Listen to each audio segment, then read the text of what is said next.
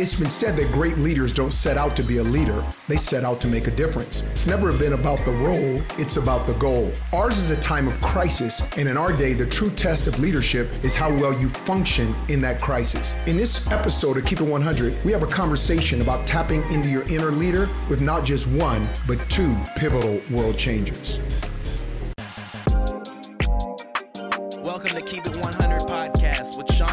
Smith. Join us in this space where we take on real issues with real insight via real inspiration. This podcast is for those not looking for temporary relief to change circumstance, but revelation to forever change lives. Hey everyone, this is Christa and Sean. Welcome to a new episode of Keep It 100. Hey, what's the dizzle? What's the deal?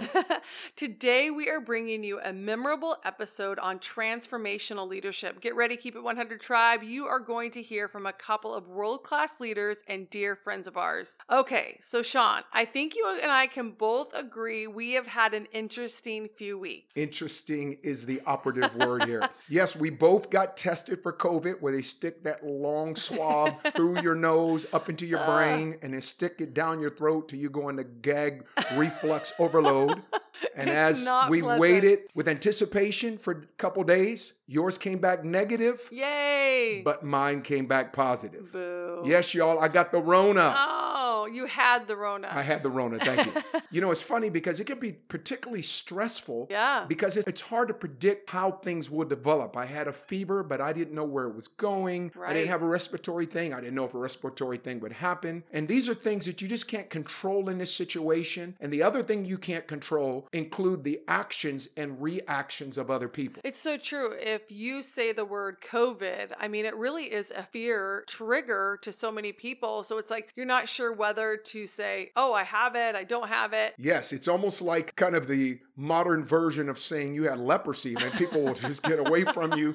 And it's so true because we had to go into isolation. I mean, we instantly went into quarantine and we could not leave the house. I mean, I'm having groceries delivered. Like, we literally did not leave the house for 14 days, which we were doing that before we even got the results because we just wanted to be wise. We wanted to be safe. And, you know, glad we did. And, and the truth is that social isolation has actually become one of the biggest problems for mental health. It's such a challenge that so many people are facing in this crisis today. So true. And we're, you know, we're creatures of habit. So disruptions to our usual routine can add stress to an already challenging time. Can I get an amen? Amen. But maybe disruptions are the point of this. Times of disruption Yeah. calls forth a new breed of believers, which I believe heaven must first disrupt their leadership so that they will pivot. And this is the season of the pivot. It really is a season of the pivot. And, you know, speaking of pivoting, it really is no longer okay for the leader to just manage the event. A leader's job now is to manage transition. Yeah. We are right in the middle of transition. And, you know, the Keep It 100 Tribe, we mentioned that we have two interviews today with two world class leaders. And we're going to begin with this first one with Pastor Sharon Witton. She is such an incredible leader. Her and her husband, Brendan, are the lead pastors of Toronto City Church. Her desire is for the church to walk in a deep intimacy and freedom in God, but she also has a passion for creative arts to impact the church and the nations. And I tell you what, I can tell you firsthand, this woman does everything with excellence. Her and her husband have navigated this time both personally as well as the body of Christ. They have led the transition so well. Sharon, welcome to the Keep It 100 podcast. Awesome. I'm so happy to be here. Thanks for having me. Are you kidding? You're such a powerhouse of a woman, and I want people to be exposed to just the well that you walk in with the Lord. So, if it's okay, we're just going to dive right in. I'm going to ask you some questions because I want to pick your brain because Sure, you go walk in such wisdom. How did you discover, Sharon, you were a leader? Well, it's interesting. Uh, it's it's. I don't think anybody ever wakes up one day and they're like, "I'm a leader," you know, and they feel Right, like right. all their leadership capacity. But yeah. um, I would definitely say there are a couple of things that over the journey I've come to recognize. You know, my leadership capacity. Um, growing up, I was that kid that was a self starter and a dreamer. I always thought about life bigger than life. You know, the capacity that people had to do some stuff and you know live their best life. And you know, I credit that to two parents that, you know, modeled success well, success in God. And so I was always the kid just thought, you know, me plus God equals big. And I was just kind of right. like, let's go for it, you know? And and I was also a self-starter. So I kind of was the person who didn't wait for others to jump in, but I kind of jumped in myself. My mom tells a story about how her and my dad went away for vacation and left me with my grandma and came back and I had like potty trained myself you know. Oh was- my word. so you were truly from the beginning of life a self-starter. Yeah, you know. Right. So right. I think at an early age I kind of was like, you know, there's there's more to life than the sorrows and the things that aren't working. Let's let's go for it, you know. So I think leadership started a little bit around that time where I kind of saw myself at the front of the pack and telling everybody, "Let's go here," you know. And then I think another thing was just discovering my capacity to lead. And this may sound quite strange, but in the middle of trial, you know, mm. I grew up so, um, so good and true. Right? Yeah. Like yeah. I grew up with a brother who was sickly, who was on the verge of death pretty much every year. Mm. And we were in and out of hospitals and learning to overcome and then realizing and finding myself in these situations where people would sit down with me in one-on-one conversations and be like, how are you doing? How are you surviving? You know, tell us your secret it? Like, what's going on? So, finding myself influencing others mm. in the mm. middle of trial, in the middle of me, you know, Ooh, that's good, Sharon. So, I would definitely say that. And then the last thing I would say in terms of discovering my capacity as a leader, and once again, you know, you don't just wake up one day, you have these moments of right. life, would just be in serving. You know, I found myself that's serving so community, church community, mission field, serving, you know, giants in the faith, traveling with different ones. And and in the place of serving, discovering my own capacity and discovering myself and being trusted by mentors with responsibility that in turn made me realize, wow, like I can actually do this. I can lead people, I can influence people as they entrusted me with, you know, some of their situations and circumstances. So yeah, I think serving so good. Yeah, in the middle of serving in the out of challenge and then just me being me and saying, "Hey, come on, life is you know, more than this little thing over here. Let's live, let's live life to its best. So I love that. And I've seen all of that in you as being your friend. And I love your ability. You have such a God given ability to gather. You're such a gather. People want to be around you and you make everyone feel like family. And I think that's such a key. And your hospitality is off the charts of just a welcome, just your ability to welcome and bring people into your world and bring people into your space and they have a place within that. That's such incredible leadership because everyone feels like they belong when they're with you. So I love that. So what you've said is that's super powerful. All right, I, here's another question for you. And I think this is key because of what God is doing with women right now. Um, what's really the greatest lesson you've learned as a woman in leadership? The greatest lesson. So many lessons, eh? Right. Like, right. Women, like just being a woman, like there's just so much pressure in general. And then you add leadership on top of that. Yes. Uh, just so many points to learn so many things.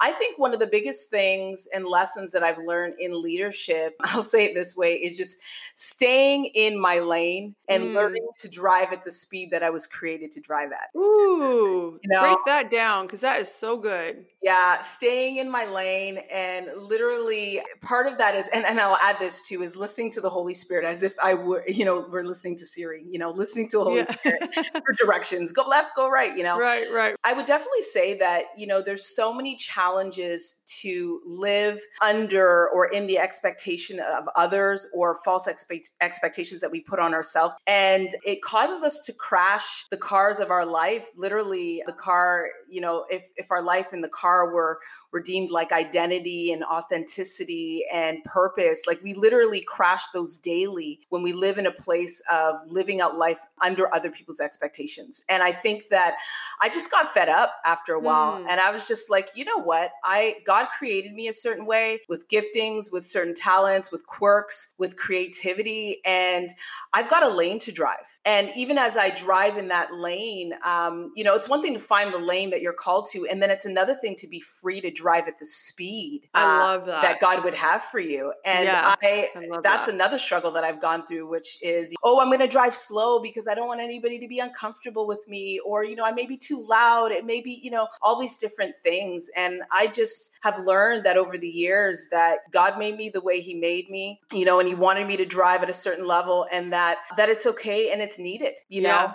That's right. Um, and it's interesting. I think a lot of us as women were faced with the potential of jealousy and envy and comparison and all these different things. But I think one of the other damaging factors is just the expectations we place on ourselves true. that were true. never there, you know, that were never placed on us to live a certain way, lead a certain way, do a certain thing. And yeah, I think we just got to break past those things and just grow our own garden and just allow it to flourish uh, to great heights and depths. I um, love that. I think So another good. thing that I would say that I've learned as a great lesson, yeah, these are probably the two top, Christa, probably the two top, that it's okay for, it's not just okay for my voice to be heard, but it's needed and it's Ooh. necessary.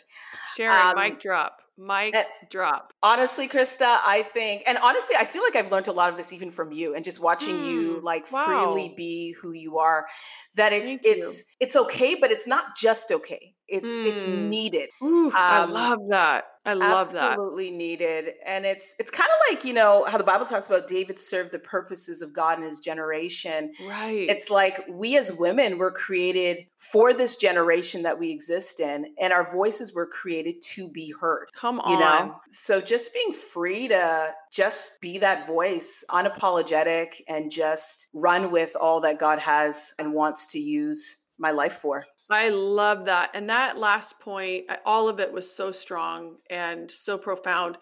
I think for me, you know, I shared a message kind of recently, and it was at a church in North Carolina. And I was talking about a prophetic word that I felt like the Lord was giving the church. And it was at a women's conference, and it was about calling the women of God forth. And I don't have time to break it all down, but I said something in the middle of my sermon that I hadn't necessarily formulated prior to the Holy Spirit just ministering through me. You know, those moments yeah where all of a sudden it comes out of you and I felt the anointing of God. And the statement was this I've called my daughters not just to take up space in a room. Because so many times as women, we don't want to take up space. We it's more comfortable to play it small or to not outshine someone. But a, but a leader, we're talking about leadership, right? If you're Yeah. a leader, you're going to take up space. We need you to take up space. yeah And then concerning our voice, um, we need you to speak up. And not only speak up, we need you to release the roar of, Come of God in you. Come And on as a leader, I loved it because you hit the nonconformity thing, which a lot of times we don't talk about that in leadership. There comes a point, I believe, every person, if you're going to walk in the greatness of the leader within you, there has to be a place where you stop caring about what anyone thinks and you start living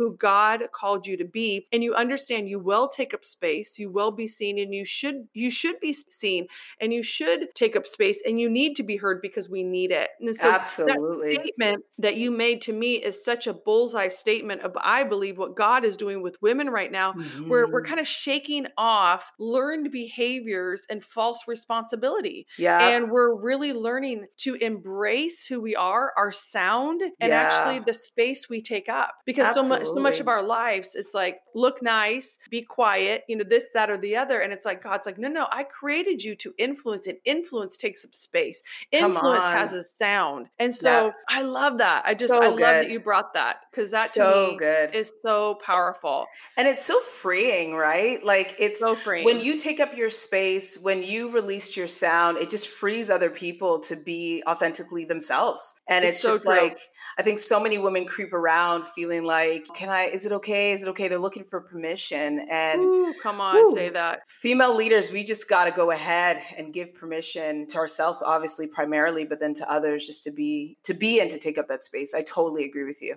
so Yeah. good I've shared this with our listeners before. It wasn't until I was 22 years old that I saw a female preach and prophesy. yeah And by seeing her at 22, which is actually quite older to be seeing that finally for the first time, but I did. And that for me was such a permission giver because Yeah. I was like, oh my word, it's my gender. I'm seeing her do what I want to do. And from that moment on, by seeing it, we're giving permission. That's why it is so important, like you just said, that women step into who we're called to be because a generation is watching us of women. Absolutely. We're, we're modeling Absolutely. leadership, we're modeling influence, and we're modeling uh, what it is to be a woman of God in this hour at this time and giving permission to the generation behind us and beyond. on. you Yeah, know? absolutely. Totally agree with you. I'm getting stoked and excited just listening to you. Girl, I feel the same about you. I love it.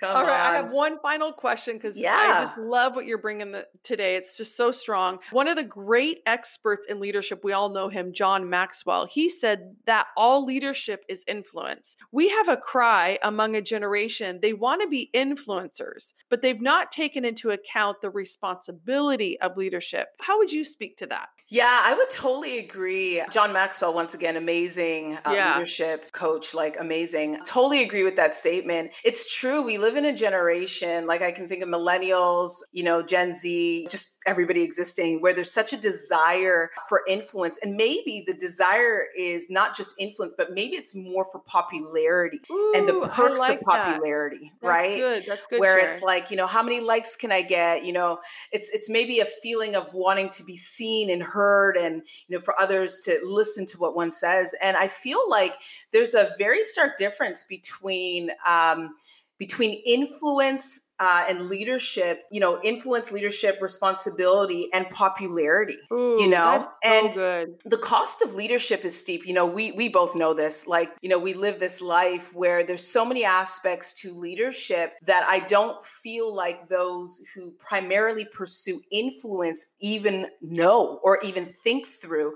in fact when you know there's an explanation of those things or where there's an understanding of those things and you know some of those things could be like the cost of leadership like let's say you know persevering or Yes. overcoming Yes. or learning to follow well and learning to lead well you know there's not a real understanding of that so when those things come people who pursue just influence tend to lean away from that not lean Mm. into it Ooh. recognizing that it's part of the growth process. And it's interesting, my husband would often say that for those who pursue influence, they are the same people that would struggle with leadership. But if you pursue servant leadership, influence comes, right? Oh, So- okay. Our Keep It 100 tribe. You need to catch that. Can you say that one more time? Because that is it, Sharon. Yeah, it's just this thing of pursuing influence does not make you a great leader. And often you'll struggle with leadership. But if you pursue, you know, true biblical leadership, which is servant leadership, then influence comes as a Mhm. result of that, right? So yeah, I often feel like, you know, we live in a generation that doesn't have the right focuses. And not that it's a celebrity, it's, you know, looking for celebrity status or popularity, but there's definitely that involved. And I really feel like God's wanting to bring us back to this whole thing of servant leadership. And there's a cost involved in that. There is Yeah. You know, just as well as I do, there are hard days. There's days where you're lonely, you're forerunning, you're Sure. pioneering. Sure. And that's not glamorous. It's not popular. And in order to lead well, you can't follow the crowd, you know? And I think a lot of times with influencers, it's like they want to be the life of the party and the crowd, everybody, you know, we're there. But leadership often is a bit of a lonely road where you're pi- you're standing out in front of everybody else and you're not following the crowd. In fact, you're especially, you know, as believers, we're asking the crowd to consider a different way, you know? Those would be my thoughts on that. I That's I so strong. I love, love, love what you just said. You know, the reality is so many people, quote unquote, influence, want to be an influencer. They did a survey, and I don't have the statistics, but I would say the majority of the Gen Z and that younger generation, one of the common ambitions with their life is to be like an influencer. And they view it on social media and whatnot. It's actually like considered a career path for many of them. And the reality is, you nailed it on the head. You said it so well. And I love that you brought the word popularity into the conversation because influence is not popularity, leadership is not popularity. yeah. We're- and we're not we're i'm talking about influence connected with impact we want to Yeah, make impact we're not, we're not trying to just be popular and Right. any leader knows you have to let the ego and your reputation go if you're going to be a leader and especially one that stands for god Come in times like we're in today you cannot be worried about your reputation you cannot be worried about your popularity because people's opinions are so fickle one day they love you the next day they do not um, and the reality true. is you just have to as a leader you know really have your roots you know rooted and grounded in who God's called you to be. When that has happened, that's when you're actually going to tap into the leader within you. But if you're swayed by man's opinion, we you and I both know you will cave on your convictions because sure you're rooted will. in popularity. So Sharon and it's funny too. I was just going to say this that, you know, as a leader, you face a lot of criticism. And, you know, True. often I, I think that many leader coaches would say this that you're often leading people to places that they do not want to go. And after they, you take them there, they'll thank you, you know? but in so the middle accurate. of it, they're hating it, right? Right, right. And that requires a totally different skill set and, and, and a bag of grit that's different than just wanting to be an influencer. So yeah, it's an interesting thought process so definitely. Sharon, what a gift you are to the body of Christ. What you what a Aww. gift you are to all of us who get to call you friend. Aww. And we're just so grateful for you and just for the life you've chosen because you're such an incredible leader. You and your husband are impacting Toronto and a and beyond. And Aww. I love what you carry. So thank you. I know the Keep It 100 tribe, the ones that are listening, are impacted by the wisdom that you just dropped. I love this conversation. Love you, my dear Yay. friend. Thanks Oh, well, thank you so much for having me. It was a ball. Thank you. Wow, that woman is fire. There were nuggets being dropped left and right. Sharon and Brendan are actually great examples of how healthy leaders create a healthy culture. But on the opposite end, Toxic leadership creates toxic cultures. We've seen in recent abuses of power in politics, the corporate business world, and even the religious arena, we've seen the fallen side of leadership, and some of that unhealthy leadership has led to the toxicity of modern culture. You know, we really want to talk today not just about leadership on the positive, we actually want to talk about leadership on the toxic side of it. There's three characteristics that we believe kind of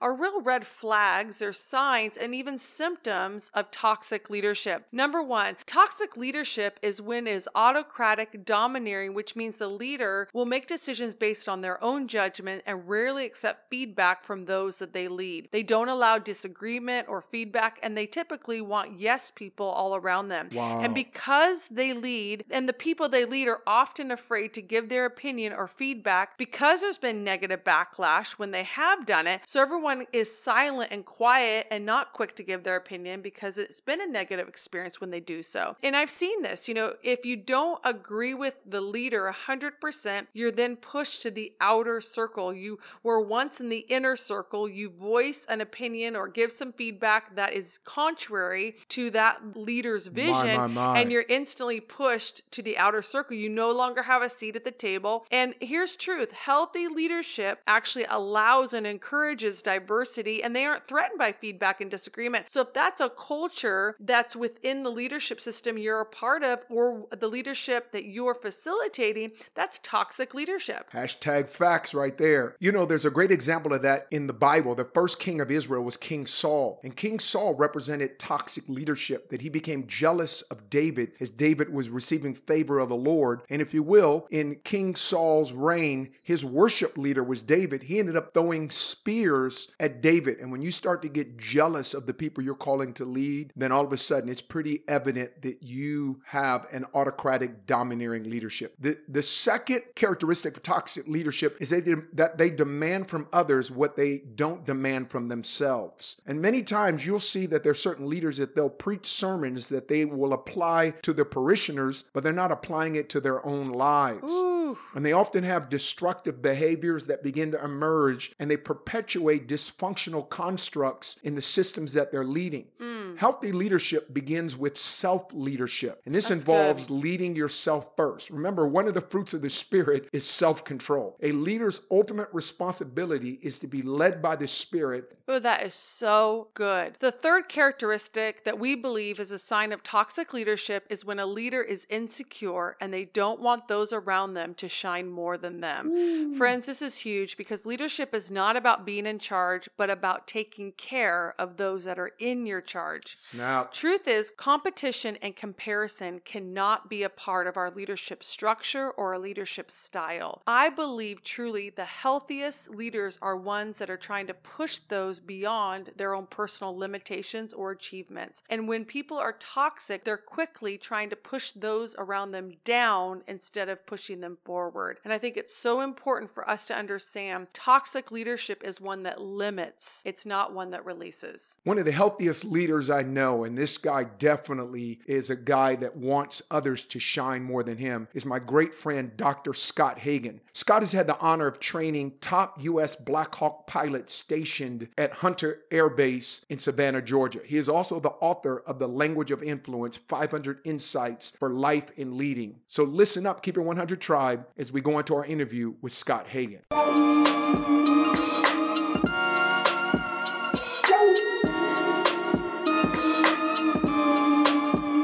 Have over three decades of friendship going. Our sons were college roommates. My great friend Scott Hagan is the president of North Central University. He holds his doctorate in leadership from Gonzaga University. He's one of the finest, greatest leaders I know. Scott, welcome to Keep It 100. No, Sean, thank you so much for the overstatement there. But uh, what you did not overstate is the depth of our uh, love and uh, friendship, man. Almost three decades. Over, I think it's over 30 years now. It is over 30. That we've watched each other go from young men to older, more seasoned men. Sure love you, man. So now, Scott, you're you're a phenomenal leader. I mean, I, I would say world class, and I say that as a friend. I say that person in senior life, close to you. You really embrace the dealings of the Lord. Leaders, in in many respects, and I want you to answer this question. But leaders, many times they have a, a unique process to come into their leadership. So I want to ask you, and you feel free to take it whatever direction you want, Scott. But in your estimation, is a leader born or made? I, I believe they are discovered, and th- what I mean by that is it's self discovery. You discover the leadership burden or fire in yourself. Or for most of us, somebody recognized something on us or in us. And the, the day that somebody recognizes your potential is one of the greatest days of your life. It's usually someone older that mm. begins to open the door. There's the smile that comes from someone older to you that means uh, uh, it's different than when a peer smiles at you. When somebody that has uh, lived their life sees your, your potential. I mean, I, I can go back. I tell young people all the time. That's why you never burn bridges with older people because young people or my peers gave me speaking engagements, but older people opened the doors. Ooh. And so it's it's when that smile comes from the older to the younger and they notice something about your potential. That's usually when the discovery of leadership starts happening. That is so good because you know I, I see it today. I think you know perhaps we haven't seen a generational divide like this since the '60s. You know that kind of hippie generation in terms of kind of divide between them and the uh,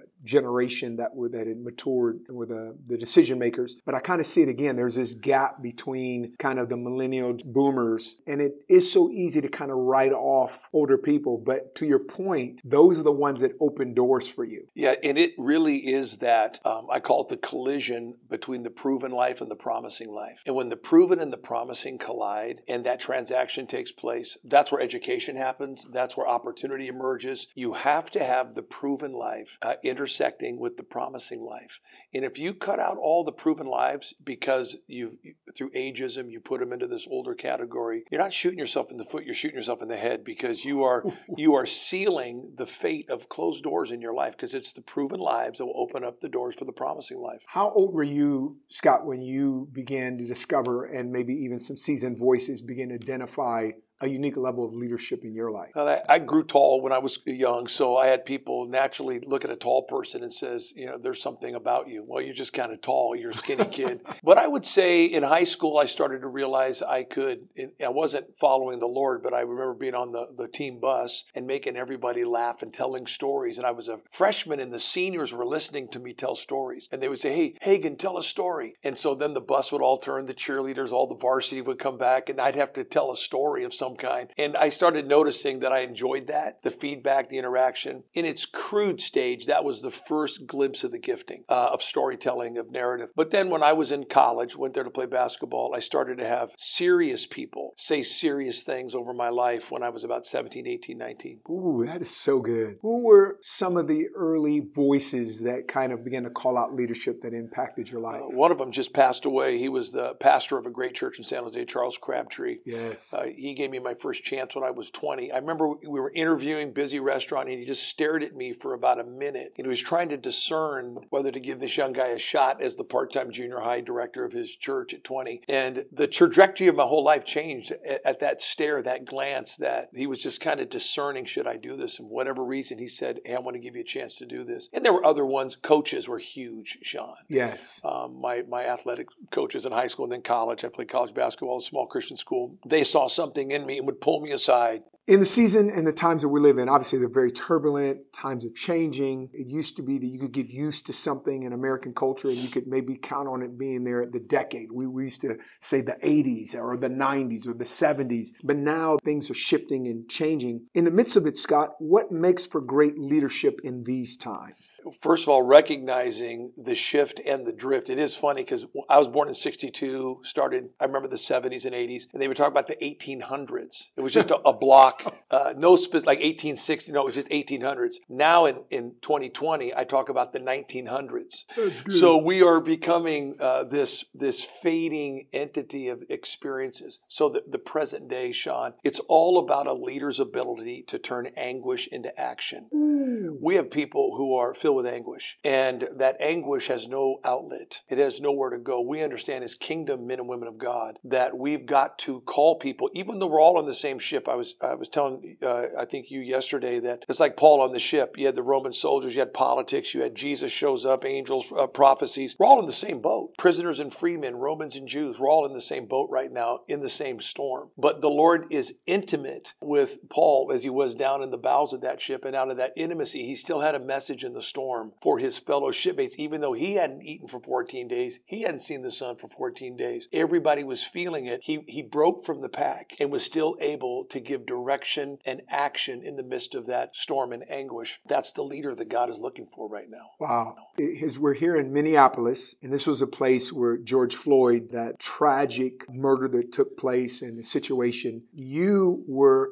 presented with a call as to here at the university host George Floyd's funeral. And I think of leadership in the midst of having to bring different types of people, different scenario together. What in the midst of that did you feel was the greatest challenge as you were uh, open up in prayer for that service, but you hosted it? You guys had to do that within a very short time span. Yes. And I think for all of us who've been in leadership, you know, our gut is to say, hey, say something uh, impressive, say something important. That's not what was happening. I really believe the Holy Spirit Spirit has led, was leading my life because you're playing high speed, three dimensional chess in, in, a, in split second timing. You're not thinking about the ramifications. You're not counting the costs. You are just reacting, much like that story, Second Kings. Elisha finds out the man has died, the sons are being sold, and the wife brings that crisis to Elisha. And Elisha says the four most important words, I think, in the Old Testament. He says, How can I help? Wow. He didn't say, How can I prophesy? How can I lead? He Good. said, How can I help? So alleviating suffering. Mm setting a table of healing, mm. just being a pastor in the pain lane, not the political lane. Even though all the political theater was all around, yes. staying in that place of ministering to pain uh, and being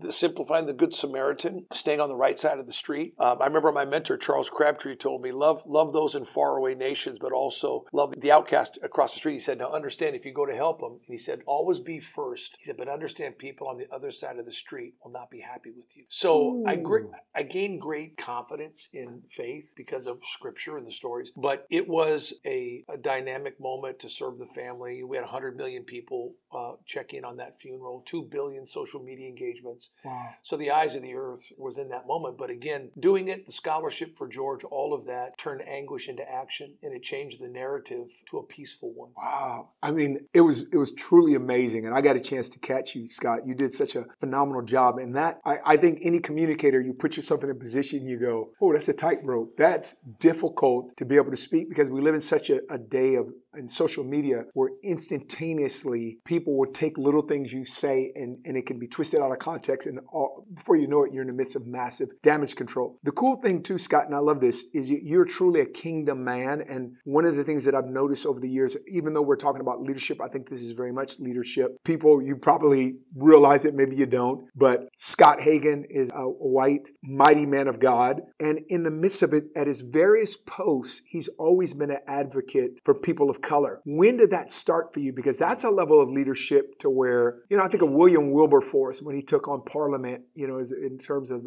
as an abolitionist and Charles Finney in this in this nation, one of the things he went so far as to preach, you you can't be a Christian and own a slave. You're not even saved. And at those times to speak out, and, and I know you've spoken out at times when it hasn't been popular. What both as a two-part question, what what was the genesis of your appreciation for diversity? And then in the midst of that, what has kept you on point to stay when the fires come? Well, your words are very kind. Um, for me, grew up 27 moves and 16. I moved out of the house when I was 16. We lived in a lot, lot of chaos. People ask me a lot of times, so how'd you get from point A to point B? You're the president of a university. I said, well, the Lord gave me a, a huge head start when I was a kid toward this. And they said, you know, money, education. I said, no chaos. I said, uh, I was on a, in a different playground every year for seven straight years. I never went to the same school twice for from K through seventh grade. So every September, wow. you either learn to fight or you learn to be a bridge builder and strike up conversations with people that are new. So, all of the chaos of my childhood gave me a competency to feel comfortable in strange places, uncertain places, and to strike up conversation. When I was in sixth grade, uh, there was a kid named Dana. This is back in the 70s where they used to mix part of the educational model was they would mix special needs children with the, the mainstream. And so we'd have a kid with severe Down syndrome, we would call it now, in a wheelchair in our class that was just integrated. And so the student was with the general population of learners, and you're mm-hmm. you're just like this part of his educational experiment. So one of them was this kid named Dana. He was deaf,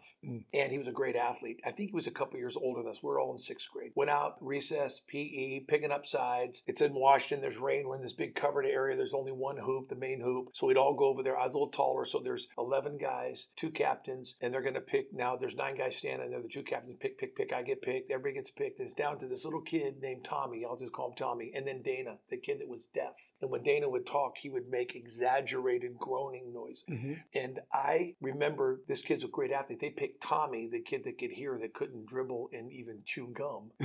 and the better athlete, Dana, who was, I think he was Hispanic as well, he turned away and Sean, he let out a guttural noise. Wow. That even when I was a sixth grader, I'll never forget the sound that mm. came out of him of rejection, of unwantedness. Mm. Now, I'm not Joe Spiritual, but I will tell you, I didn't do anything because I was a kid. I didn't have the moral fiber to stand up in front or to give my space, but it went into my soul. It never left. The sound of that kid wow. being excluded and that's not figuring out a way. And I think probably that was when the Holy Spirit was preparing my life with a dimension of his his compassion not mine. Mm. he let me hear something see something. And then i just have had great people in my life that have kept me centered. Uh, great men of color have always I tell people the greatest champions of my life have been black men. Mm. Uh, the men who've opened up the most doors for my life have been black men. And so I've never had a negative encounter in my life with a, a man of color. They've been the most significant champions wow. of my life. Man, that's so good. What advice, Scott, would you give young emerging leaders right now in this new season? And obviously now this whole global thing as a result of what we've been seeing in terms of the pandemic, what we've been seeing in civil unrest, even world economies. What advice would you give to our emerging young leader coming up right now? Well, first of all, we're, we're all kind of staring at the same world simultaneously. And but great leaders see what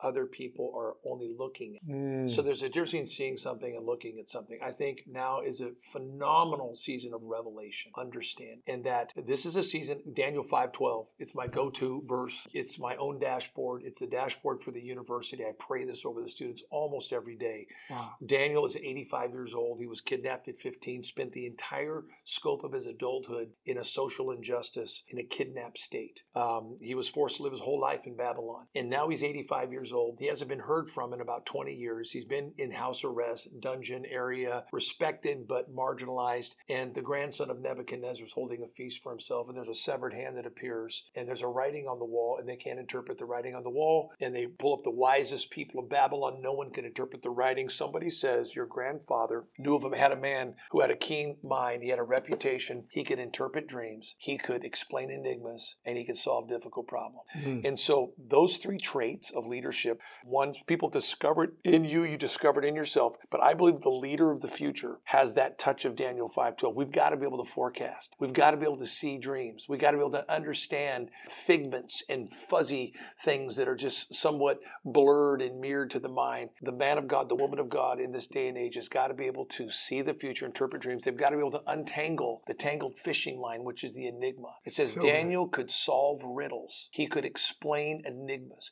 This is the untangling of the knot. Hmm. And then thirdly, he could bring civility to adversaries. This is what the solving of the problem is.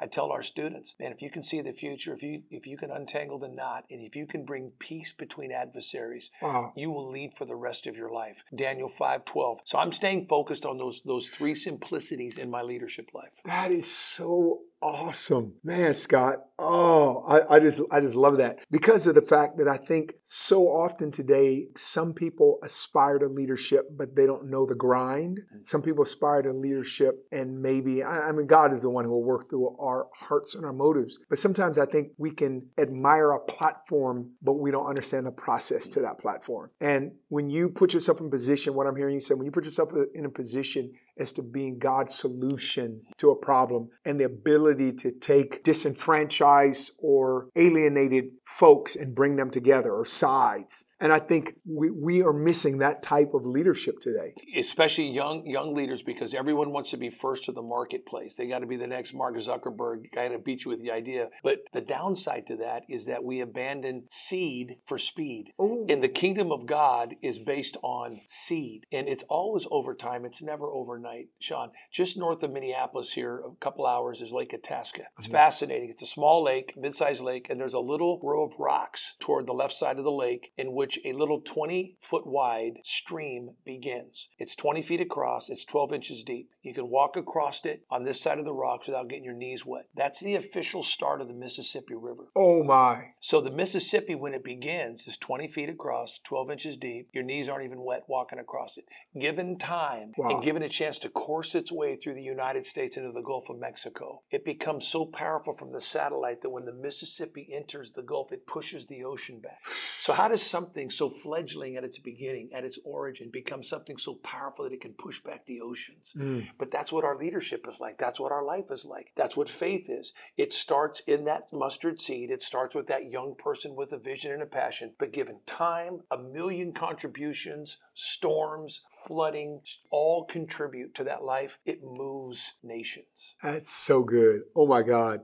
Well, Scott, man, it is so awesome to hang with you, man. I am excited to see what God is doing through you, and I believe your words on leadership are going to bless a lot of people. Thank you, Sean. Man, that's deep. He, that man has so much wisdom. So much. As promised, Keep It 100 Tribe, we always love to end our episodes Yes. with Keep It 100 takeaways. Come on. And so we want to give you three tenets of real leadership. Number one, real leaders choose courage over comfort. So good. As we were talking about King Saul, later on, we would also have a King David. But the way that David demonstrated his leadership is when everyone else was choosing comfort, when Goliath threatened the nation of Israel, David chose courage. And one of your authors that you enjoy, Dr. Brene Brown, Yes. says you can choose courage or you can choose comfort, but you can't choose both. True. And courage is what separates great leaders from good managers because managers avoid risky decisions that may make them look bad before the people. And that was one of the things that King Saul did is that even when he talked to the prophet Samuel, he says, Come with me so that I will look good in front of the people. And that is often the manager approach in that you don't want to take risks. The great philosopher Aristotle called courage the first virtue because it makes all the other virtues possible. And what we need in this hour are leaders that have the courage of voice,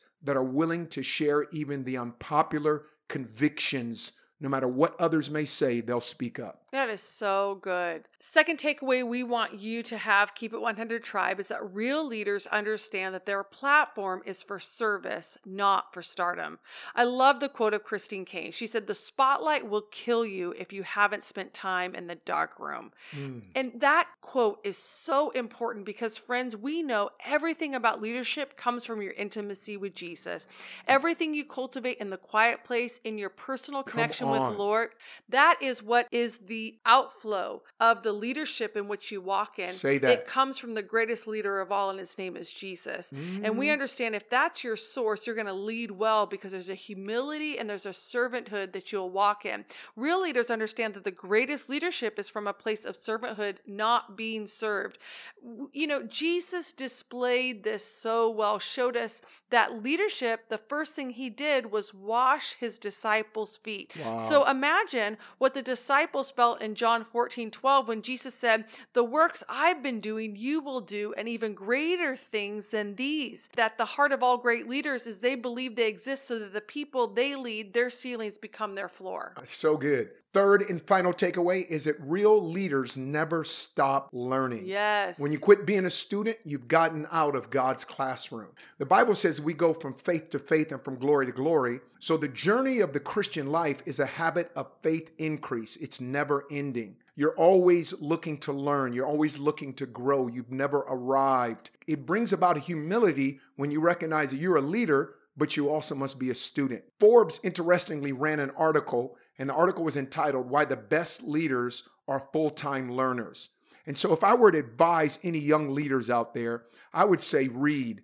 I remember as a young leader myself, I got a chance to sit with a great man of God, Pastor Tommy Barnett, founded the Dream Center with his son Matthew Barnett in Southern California. And one of the things he told me is that great readers make great leaders. Ooh. And so I would say that as a leader, read. Read as much positive, good, biblical, Christian based stuff you could get. Listen. Listen to people that you're leading. Listen to people that are peers. Listen to mentors in your life. Listen to whatever you can that will help you grow. And finally, relearn. Sometimes the best way to learn is that you first need to unlearn things so that you can relearn and also be humble enough to relearn the simple truths that you've taken for granted because you may see it from a different angle when it's brought to your attention in a different way. As we close this week's episode, we have to understand that in this hour, the leaders that God is raising up must step up. There is a vacuum for leadership in so many facets of our society, but I believe as you become the leader you were created to be, we are going to see reformation in our society. We want to thank you so much for tuning in, for taking the time to be with us. If you haven't already, subscribe to the Keep It 100 podcast so you're alerted as soon as new podcasts episodes drop every single Tuesday. We also ask that you rate, review, and refer, and even share this link on your social media platforms to help us get the word out. Check us out at SeanandChristaSmith.com. You can also find us on Facebook at Sean and Christa Smith Ministries. We'd love to hear how this podcast has impacted you. Thanks for hanging with us. Keep It 100 Tribe on this powerful episode on leadership. Don't miss the boat on the next episode of Keep It 100 as we will have an epic conversation on identity and hear from my friend, international evangelist Todd White. And remember, relief may change your circumstance, but a revelation will change you. We hope you enjoyed today's episode of the Keep It 100 podcast with Sean and Christa Smith. Keep up with us on Facebook and Instagram and SeanandChristaSmith.com, where you can discover more resources. If this podcast has impacted you, please subscribe and review wherever you listen to your podcast.